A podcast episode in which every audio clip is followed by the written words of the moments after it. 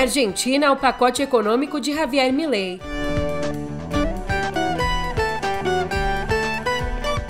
Também por aqui, as sabatinas de Dino e Gonê.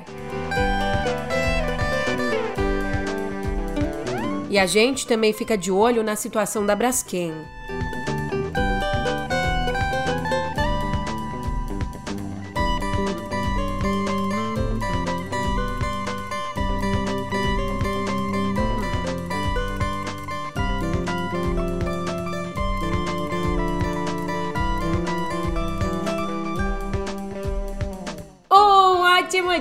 Uma ótima tarde, uma ótima noite para você. Eu sou a Julia Keck e vem cá, como é que você tá, hein? Nessa quarta 13, eu te explico as medidas econômicas anunciadas pelo governo do Javier Milei no massacre da Serra Elétrica.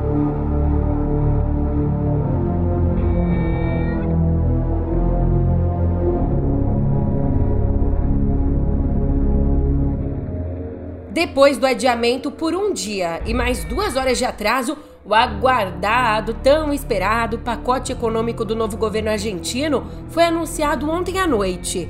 E ele veio igual Ricardo Salles, derrubando muito do que estava de pé. Ó, só para você ter uma ideia, das 10 medidas anunciadas, seis são sobre cortes drásticos de despesas do Estado, medidas que dependem só do executivo mas as outras ainda precisam passar por um caminho de negociação, negociação com o parlamento, com bancos, com a sociedade civil, tudo isso para de fato serem implementadas.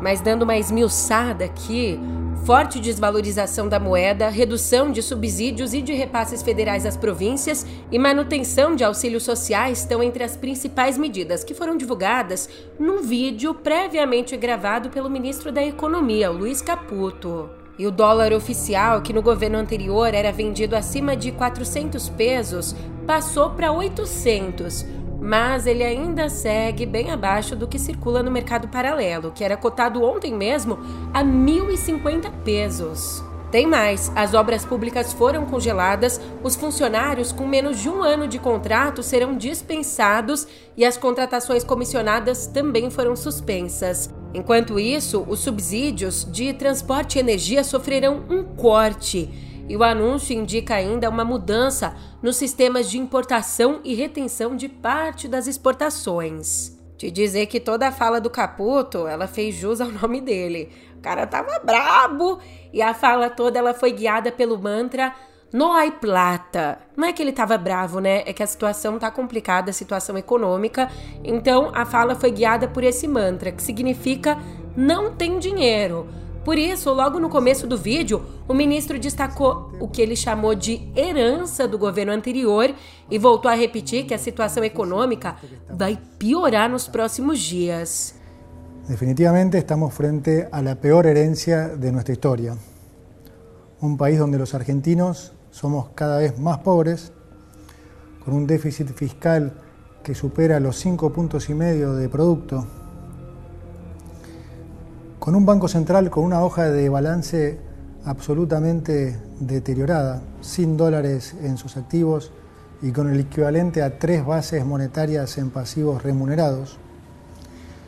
Una emisión monetaria en estos años, en estos cuatro años, de más de 20 puntos de producto, que ha hecho que actualmente la inflación navegue al 300% anual y que castiga a los argentinos todos los días. Ele seguiu com essa fala esperançosa, dizendo que a Argentina caminha para uma inflação interanual de 300%. Reproduzindo exatamente a fala do Caputo, abre aspas. A origem do nosso problema sempre foi o déficit fiscal. Nós estamos viciados no déficit e por isso sempre caímos em crises recorrentes. Se reestruturar a dívida fosse a solução, já reestruturamos nove vezes. Seríamos a Suíça. Fecha aspas. E além de não cortar os auxílios sociais, que hoje representam um dos maiores gastos do governo, o ministro anunciou aumento de 50% no valor do cartão alimentação. Mas ele garantiu que o programa será para quem realmente precisa e sem intermediários, usando as palavras que ele mesmo disse. O anúncio demorou, só que horas antes da divulgação desse pacotão, Ai, pacotão. Ô, senhor. Só que horas antes da divulgação desse pacote, o governo do Javier Milei antecipou já algumas medidas, como a suspensão da propaganda oficial nos meios de comunicação, o fim do home office no funcionalismo público e a revisão de cargos e contratos. O que ele chama de revisão é corte mesmo, tá? Os cargos federais vão ser reduzidos em 34%, com um corte de 18 para 9 ministérios, também de 106 secretarias para 54 e de 182 subsecretarias para 140. Mas o que achamos sobre tudo isso? Não achamos nada porque não tem que achar nada, mas o FMI, o Fundo Monetário Internacional, apoiou o pacote econômico, afirmando que as propostas são audazes e, se forem de fato implementadas, vão ajudar a estabilizar a economia. Agora, se vão ser implementadas é outra história, né? Sobre isso, como bem pontua Janaína Figueiredo, abre aspas. Para Caputo, que trabalha em sinfonia fina com o presidente, que é economista, esse é o caminho correto. Mas ainda faltam muitas, muitas definições, acordos e negociações para que o governo do Milei possa dizer aos argentinos que tem um plano para tirar o país do buraco. Até agora mostrou só uma pequena serra elétrica. Fecha aspas.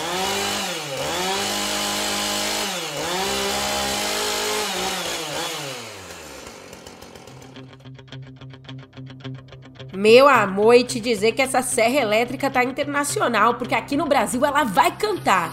Só que ela vai cantar na CCJ do Senado, onde a sabatina do atual ministro da Justiça, o Flávio Dino, promete ser um embate entre o governo e a oposição, que é contrária à indicação dele ao Supremo. Inclusive, deputados bolsonaristas, eles querem assistir a sessão de hoje na CCJ, mesmo não podendo fazer perguntas, o que acende o alerta para tumultos. Em contrapartida, a base governista montou uma tropa de choque na tentativa de blindar o Dino. Parte dessa estratégia é a sabatina conjunta com Paulo Gonet, que é o indicado à Procuradoria-Geral da República. Por quê? Porque o Gonet tem um perfil mais conservador e agrada a oposição. Então ele vai meio que servir de paulos quentes, os panos quentes. Mas ó, números importantes, guarda esses números. O Dino e o Goné precisam de 17 votos na CCJ e 41 no plenário do Senado para terem as indicações confirmadas. Confirmando, Dino vai para o Supremo e Goné para PGR. Mas para dar certo essa conta, você acredita que quatro ministros do governo vão se licenciar temporariamente do cargo para reassumir suas cadeiras no Senado e votar a favor da indicação do Dino? Eles vão meio que meter um atestado. Não, meter atestado não, mas eles vão é, pedir uma licença do cargo, voltar para o cargo de senador e logo depois da votação reassumem a skin ministros. Quem são eles? Wellington Dias, que atualmente é cabeça do Ministério do Desenvolvimento Social, Camilo Santana, da Educação, Renan Filho, dos Transportes e Carlos Fávaro, que é da Agricultura. E mesmo com esse tanto de esforços, meu Deus, com toda a energia gasta para dar certo, mais energia que a creatina do Cariani, brincadeira, mas é, meu Deus, será que eu apago isso?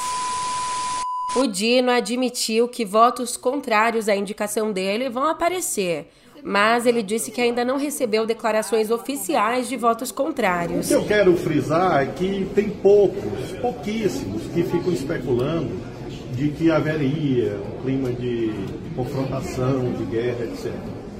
Garanto que não. O que há é um clima bem tranquilo, que as pessoas têm posições diferentes a sabatina é um rito constitucional necessário, que faz parte da história constitucional do Brasil e de outros países.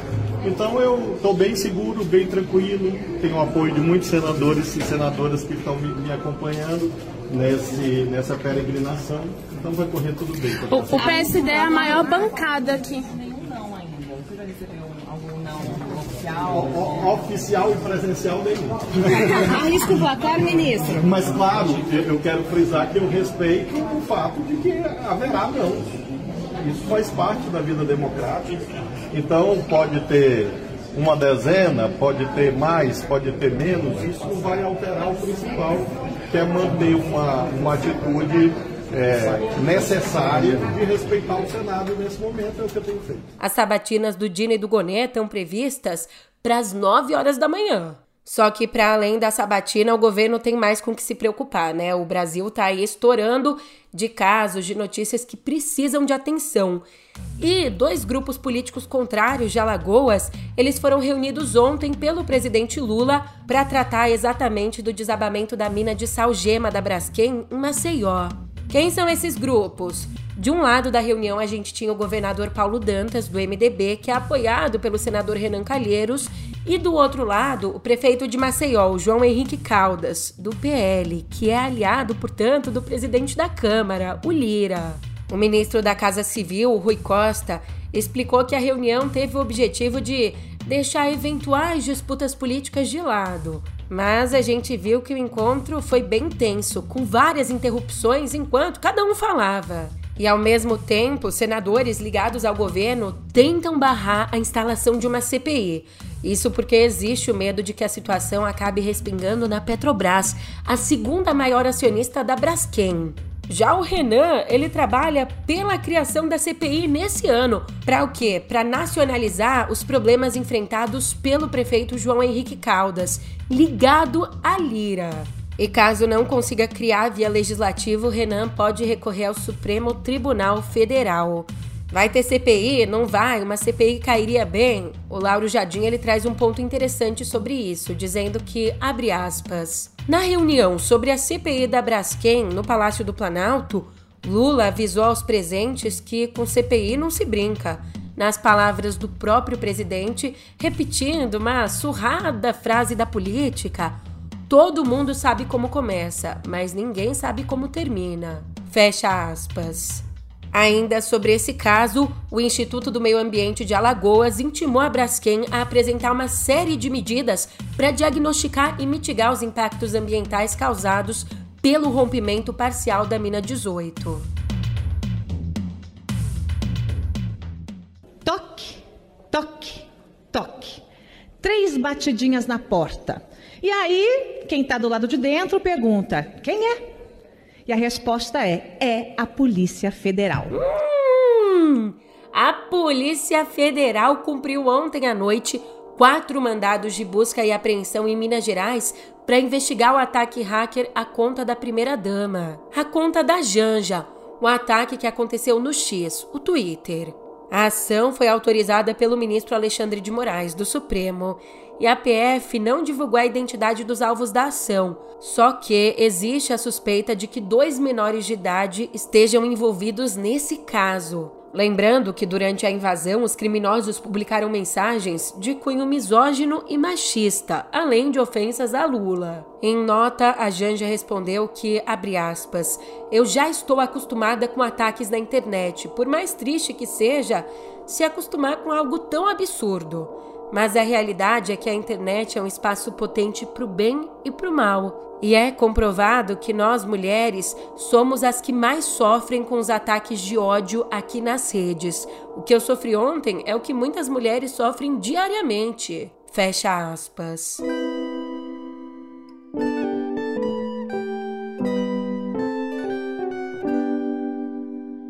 Menina, você tá sabendo que o nosso governo, o governo brasileiro, tem enfrentado uma artilharia doméstica na COP28?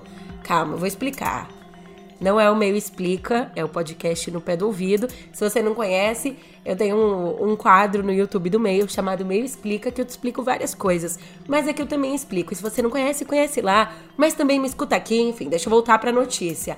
Te explicar direitinho aqui. A conferência, a COP28, ela ia terminar ontem em Dubai, só que foi estendida por um dia.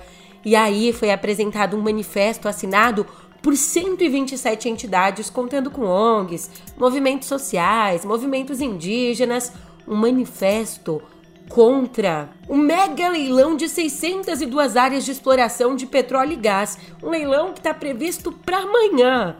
E eu tô falando de um mega leilão mesmo. A venda inclui 21 blocos na bacia do rio Amazonas. Iniciativa que, aliás, é combatida pelo Ibama e pelo Ministério do Meio Ambiente. Lembra aquela treta que estava dando, inclusive dentro do governo, que uma ala queria liberar a exploração de petróleo, a ala da Marina estava batendo de frente? Então, acontece que agora as entidades civis estão fazendo barulho, tá? Elas estão fazendo barulho na própria COP, apontando com essa com esse manifesto a ambiguidade, ou vamos chamar do que que é, né? A hipocrisia, a discrepância entre o discurso do Brasil na COP, um discurso defendendo a redução no uso de combustíveis fósseis, e a ação. E sobre isso, vale trazer a opinião da André Surak durante a participação em A Fazenda 15. Brasil, mostra sua cara! Quero ver quem encara! A gente fica a mil! Brasil, mostra sua cara! A hipocrisia, a discrepância entre o discurso do Brasil na COP, um discurso defendendo a redução no uso de combustíveis fósseis, e a ação, que enquanto isso a gente ainda está expandindo a exploração de petróleo, leiloando regiões para exploração. Não, se a gente continuar assim, boa coisa não vai dar. E não precisa nem de cartas de tarô para falar isso pra gente. E direto da Fazenda 23, Márcia Fuca! Caso acaso bem marcado em cartas de tarô. Oh, oh, oh, meu amor, nosso amor estava escrito nas estrelas. Tava assim. Síndrome do destino, que surpresa ele nos preparou. Foi só pra deixar essa música na sua cabeça, tal qual ela tá na minha. Enfim, a gente já tá vendo uma prova de que não vai dar certo continuar nesse ritmo.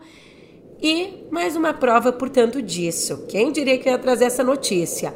Mas entre julho e agosto desse ano, o Ártico teve o verão mais quente já registrado em toda a sua história, com uma temperatura média de 6,4 graus Celsius, o que equivale a meio grau acima do recorde anterior, que foi batido lá em 2016.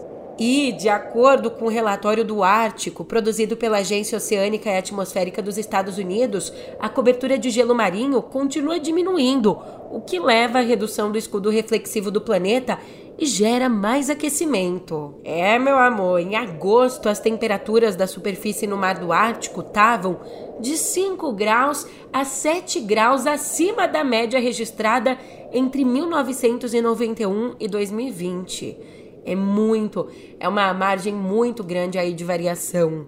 E ainda o documento, ele observa que a região em aquecimento contribui para eventos de alto impacto, como os incêndios florestais no Canadá, num efeito aí em cascata. Claro, tudo isso está é, tá interligado com a dinâmica de chuvas, temperaturas, altera inclusive a própria produção de comida, o que vai aumentar a pobreza extrema no mundo e tudo mais. Mas falando em comida, a dona OMS, a Organização Mundial da Saúde, anunciou novas diretrizes para alimentação complementar de crianças logo ali no comecinho da introdução alimentar, bebezinhos entre 6 e 23 meses de idade. E um dos principais pontos polêmicos de repercussão entre pediatras e nutricionistas foi que a dona OMS recomendou o uso de fórmulas para bebês até 12 meses. Isso, claro, quando a amamentação não for possível. E aí, a OMS diz que a partir de um aninho as fórmulas têm que ser banidas, abandonadas, e só o leite de origem animal deve ser oferecido. Falou de leite de vaca mesmo. Depois, claro, a OMS segue com as instruções. Indica que uma dieta diversa também deve ser oferecida aos pequenos de 6 a 23 meses, incluindo verduras, legumes, frutas e alimentos de origem animal, como ovos e carne.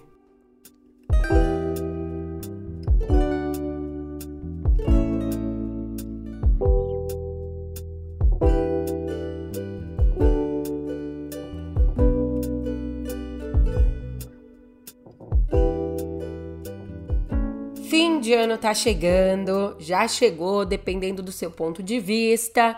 E o que é certeza, como todo mundo diz por aí, é o especial do Roberto Carlos. Só que tem um outro especial que já tá quase tão tradicional. o especial do Porta dos Fundos. O especial do Porta dos Fundos desse ano já está gravado, mas não vai ao ar. A gente não vai assistir. É que a produção ela foi feita em agosto, antes dos ataques do Hamas a Israel, que aconteceram em outubro. E aí, num comunicado, Porta dos Fundos disse que o texto foi escrito e filmado numa outra conjuntura, então a exibição desse especial de Natal podia dar outras margens para interpretação. Bem, o programa seria exibido pela Paramount Plus e pela primeira vez ele foi feito em um formato stand-up pelo humorista Fábio Porchat. E para comemorar a décima edição do especial de Natal, já foram 10, falei que tá bem tradicional para comemorar essa década, a obra narraria, com humor, algumas histórias consideradas inusitadas do Velho Testamento. Só que, como bem colocou o comunicado, abre aspas, humor é timing, e o timing para esse lançamento não é adequado. Fecha aspas. Portanto, pode repassar aí, o especial Porta dos Fundos não vai ser exibido, não vai ser consumido. Em contrapartida, Nunca se consumiu tanta música no mundo. E aqui no Brasil, mais ainda. O sucesso to to to toca aqui. Quais, quais, quais, quais, quais, quais? Um levantamento da Federação Internacional da Indústria Fonográfica apontou que, não vou cantar não, em média, as pessoas em todo o planeta ouviram quase 21 horas de música por semana nesse ano, um recorde histórico. E por aqui a nossa média foi maior. A média nacional foi de quase 25 horas por semana, 24,9 horas semanais, essa média. Mas por que, Julia? Uma das explicações para esse salto no consumo é que hoje em dia a gente tem uma maior facilidade, uma maior variedade até de acesso a essas produções. A gente consegue ouvir música via streaming, rádios, mídia física e ninguém sai ileso de jeito nenhum da música ambiente. Não tem como fugir. A gente vai na academia e pá, tá tocando um Djavan. Brincadeira, se você conhecer uma academia que toca Djavan, me conta.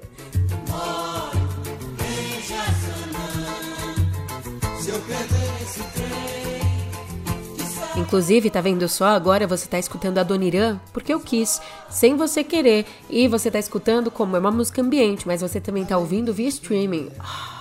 Tem outra coisa. E você quer mais números? Ó, mundialmente, cada pessoa usa, em média, sete maneiras diferentes para consumir música. E mais uma vez o Brasil se destaca nesse, nesse dado. A gente tem uma média de nove métodos por pessoa. E uma outra liderança nossa. Um grande número de brasileiros, 47% dos nossos consumidores, quase metade, ainda recorrem ao piratão. Escutam músicas por métodos ilegais ou não licenciados. A média mundial disso aqui é 29%. Ô, Julia, essa pesquisa é confiável mesmo?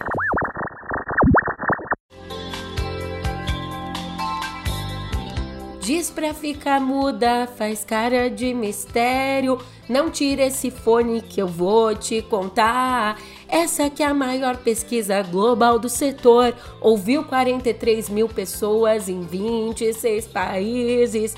Uh, já vou pra cotidiano digital que essa editoria já deu.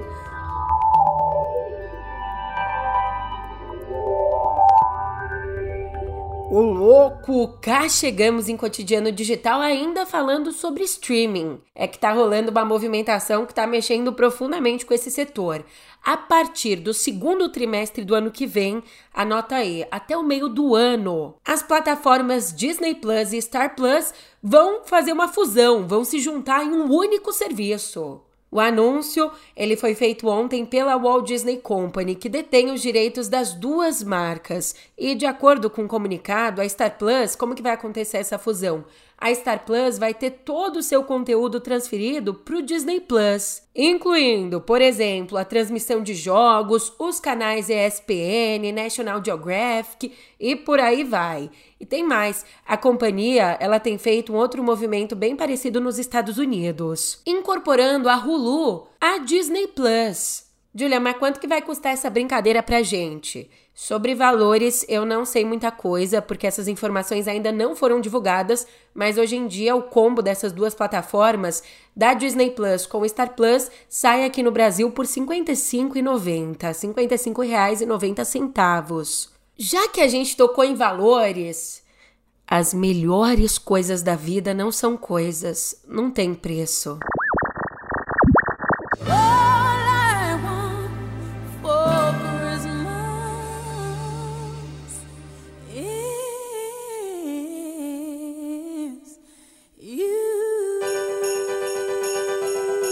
Por isso, nesse clima natalino, só nos cabe agradecer ao WhatsApp que disponibilizou ontem a opção de fixar uma mensagem nas conversas individuais ou em grupo.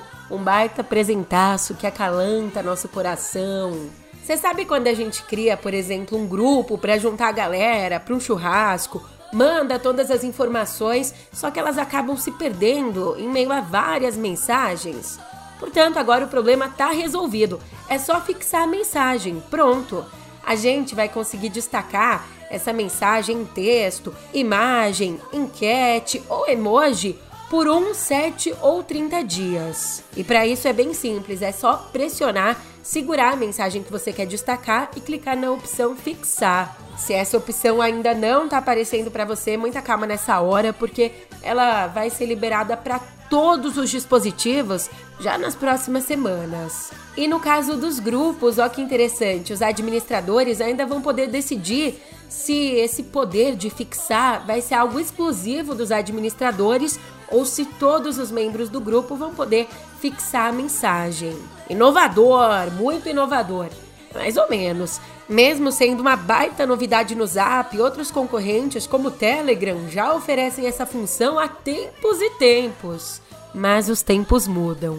E a E3, que já foi um dos maiores eventos de games do mundo, uma das maiores feiras do mundo da indústria de jogos, tá definitivamente cancelada. Abrindo aspas aqui para o que disse o Stanley Pierre Lewis, CEO da Entertainment Software Association, Sabemos que toda a indústria, os jogadores e criadores têm uma paixão enorme pela E3 e é difícil dizer adeus a um evento tão querido, mas é a coisa certa a se fazer com as novas oportunidades que o mercado tem para alcançar fãs e parceiros. Fecha aspas. É, de uns tempos pra cá a coisa tava complicada pro evento. Ele, que começou lá em 1995, vinha sendo impactado por concorrência, saída de empresas parceiras, mudanças nos hábitos dos consumidores e a própria pandemia. E como se não bastasse tudo isso, em 2018, a saída da Sony do evento, ela causou um efeito dominó com a fuga de mais fornecedores. Então, em 2020, a gente teve uma edição cancelada, suspensa, Aí, em 2021, aconteceu uma edição, só que de forma online. Nesse ano agora, uma nova edição chegou a ser anunciada, mas acabou cancelada. E eu acabo o episódio aqui. Mas amanhã eu tô de volta. Eu tô indo nessa. Obrigada pela parceria de sempre e até amanhã. Sempre muito bom te ter aqui comigo.